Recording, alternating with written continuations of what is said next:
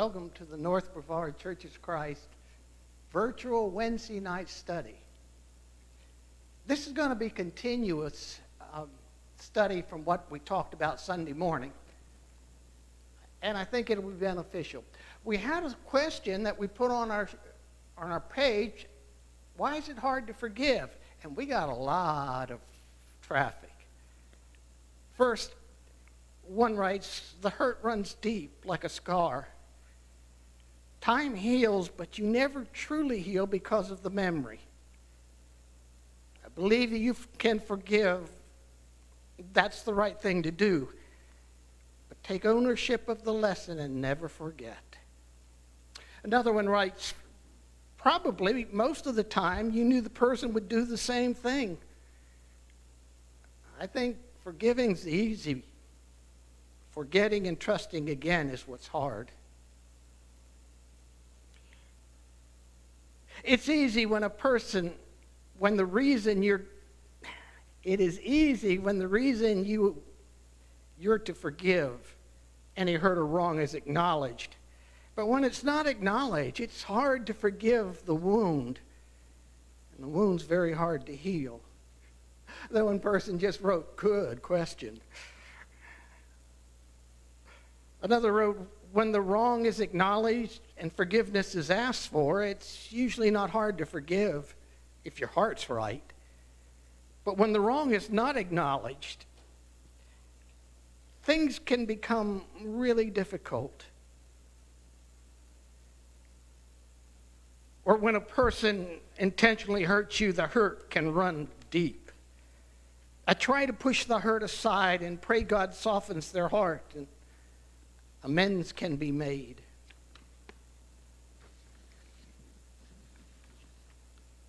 Another member writes if it's intentionally done to hurt, it can be harder to forgive.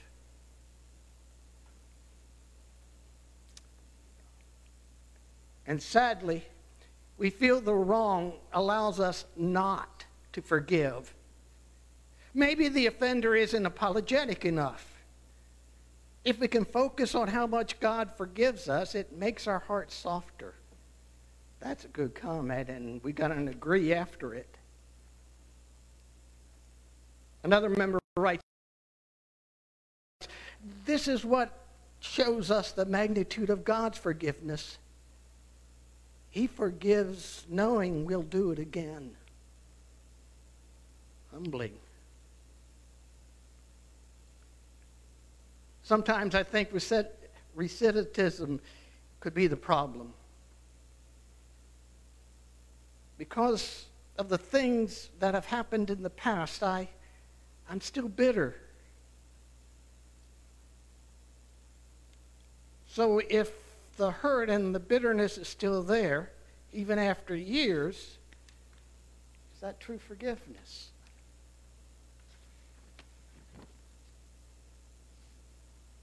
Another member writes, the more you do it, the easier it gets.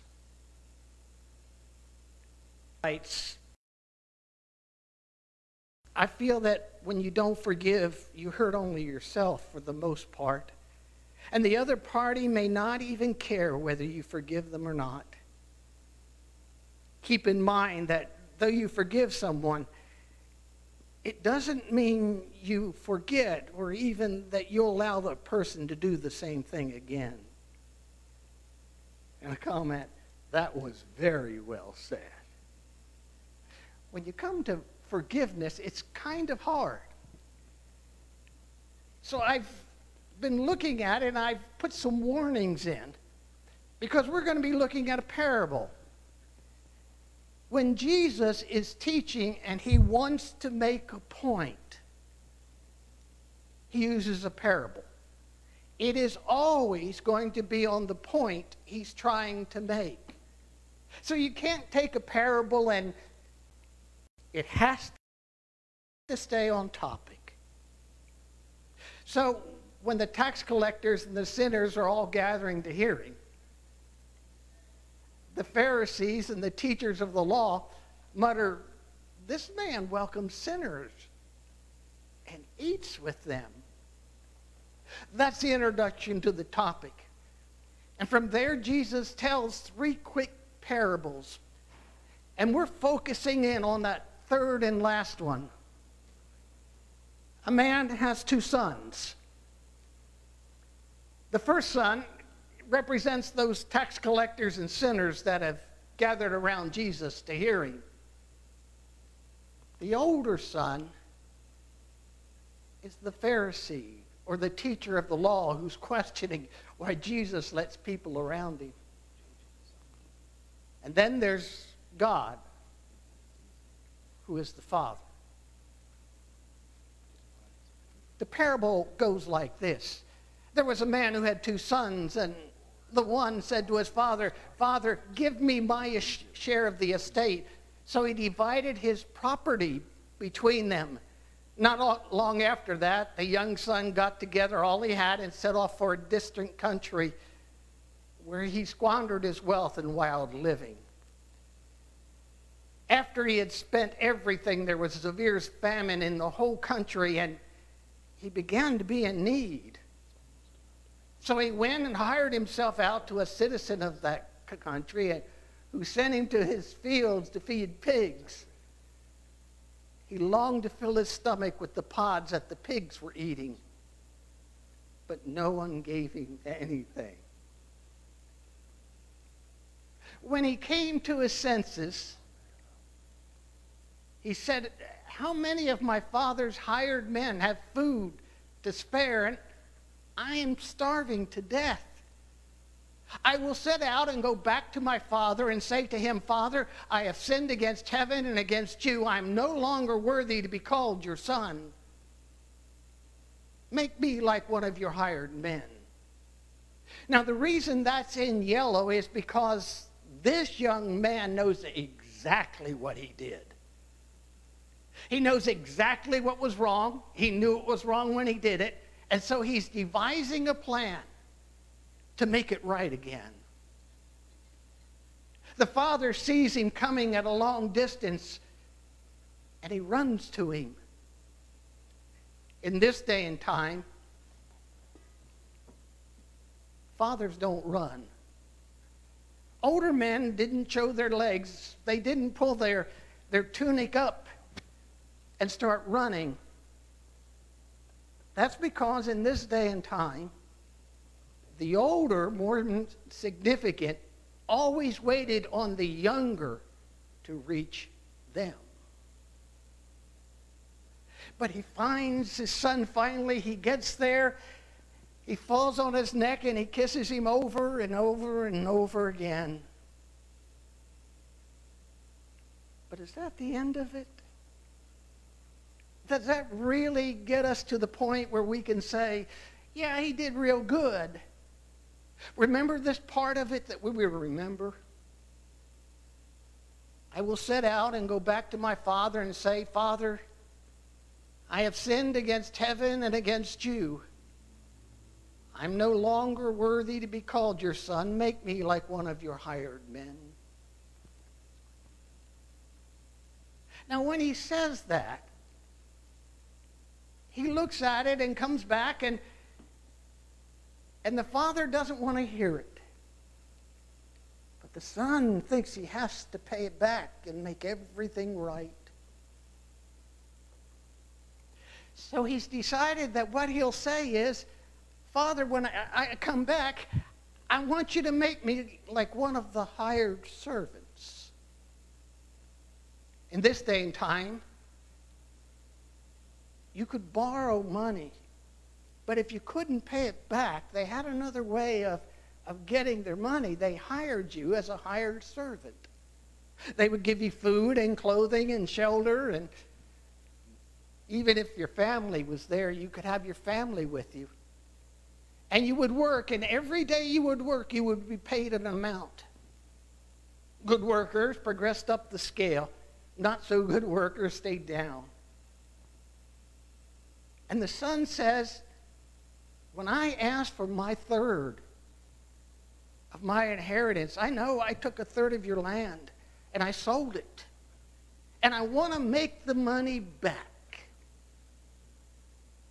But think about it for a moment.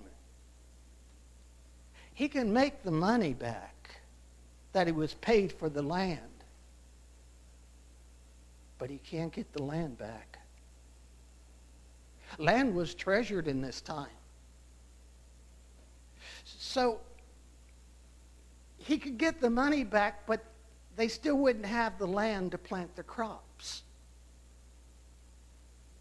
He could get the money back, but if there was a place to pasture the cattle and the sheep and the goats, they wouldn't have that.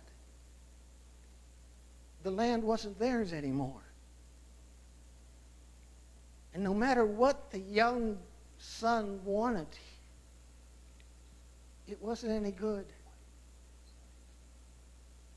The second thing that he's trying to make right is he no longer wants to be called a son because he shamed his father. When I was growing up, I think my parents' favorite part of the Bible was honor your father and mother. What wasn't quoted is that is a, a promise verse. If you do this, then things will be okay. But this son shamed his father. He wasn't allowed to live a long time in the land, but since he no longer wants to be a son, he can live there the promise of a long life in the promised land, the promise of prosperity while you're there, it's gone. He's like a foreigner who isn't promised anything.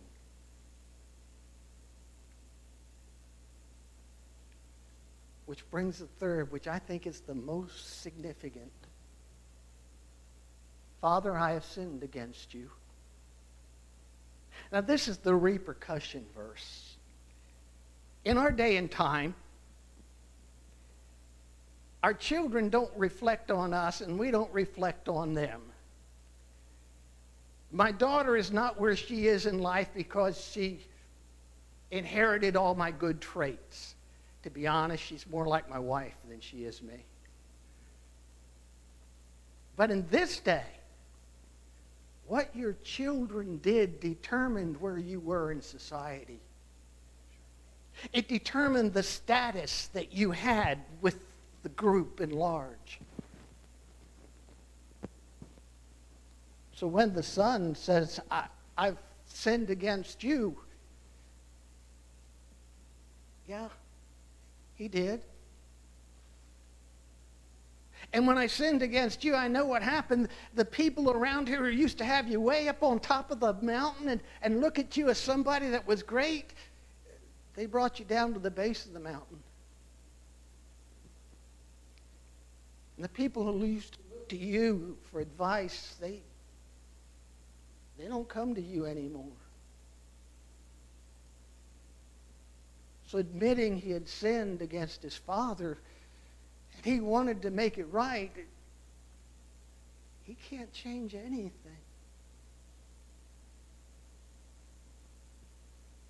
Even though he tries his hardest, nothing, nothing is back to the way it was. But the Father won't let him stand there. He won't let him become a servant. He won't let him become less than his son. He won't let him decide that he is the reason. He calls for a robe to be put on him and the ring. In this day and time, they didn't sign contracts. They had a family ring. They would put a little wax on a paper and they would stick the ring down into the wax and that was signing it. So putting the ring back on the finger gave him the status of a family member. They decide to kill the fatted calf. Only the best reasons got you to kill the fatted calf? Let's have a feast and celebrate, for this son of mine was dead. He's alive again. He was lost and he is found. So they began to celebrate.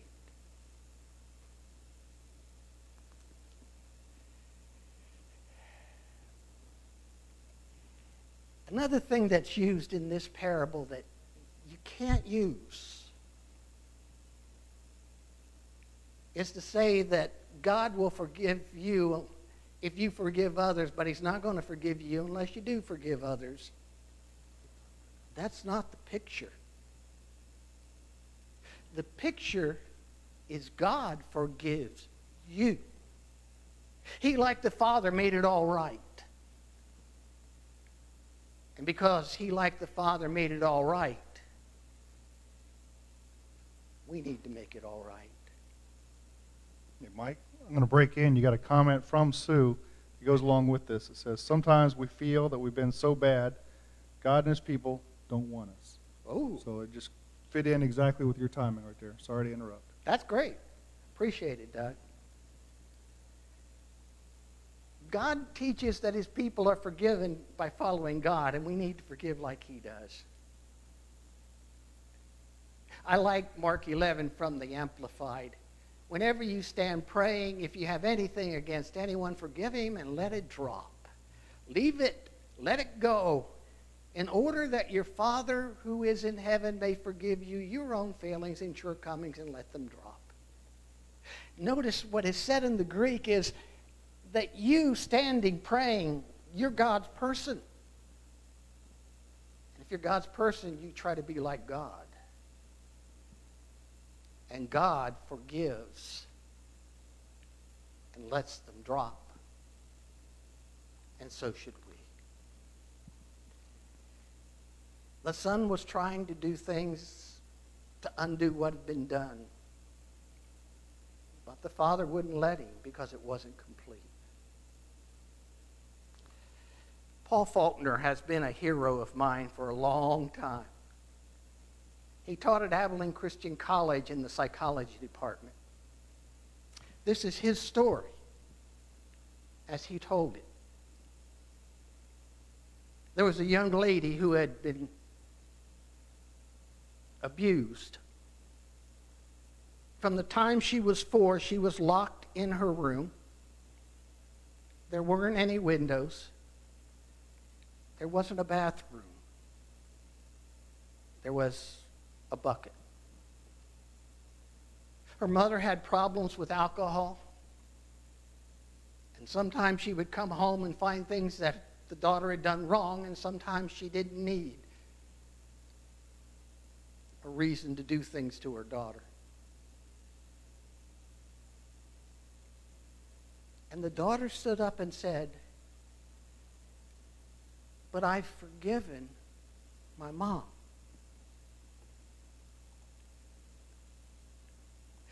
And Paul Faulkner couldn't stand it, either could I. He said, How? And she says, You've got to become like an ink blotter. When you spill a little ink on it, the blotter absorbs it. And you don't see it anymore. Sometimes when we're wrong, we have to absorb it so it doesn't show anymore. After all, that's what our Father's done for us. But God demonstrates his love for us in this while we were still sinners. Christ died for us. Since we have now been justified by his blood, how much more shall we be saved through God's wrath through him? For if we were God's enemies, we were reconciled to him through the death of his son. How much more, having been reconciled, shall we be saved through his life? Not only is this so, but we rejoice in God through Jesus Christ, through whom we have received the reconciliation. You see, we couldn't undo it. We had sinned. We didn't love God. We didn't want Him. It was at that time that He sent Jesus. And He did it. All the sin, all the pain, all the guilt was taken care of by our Father when He sent His Son.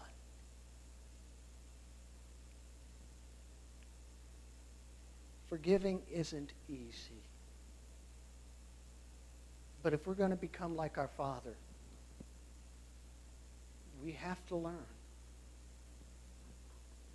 that sometimes we just have to absorb it and let it go. Thanks for coming to class.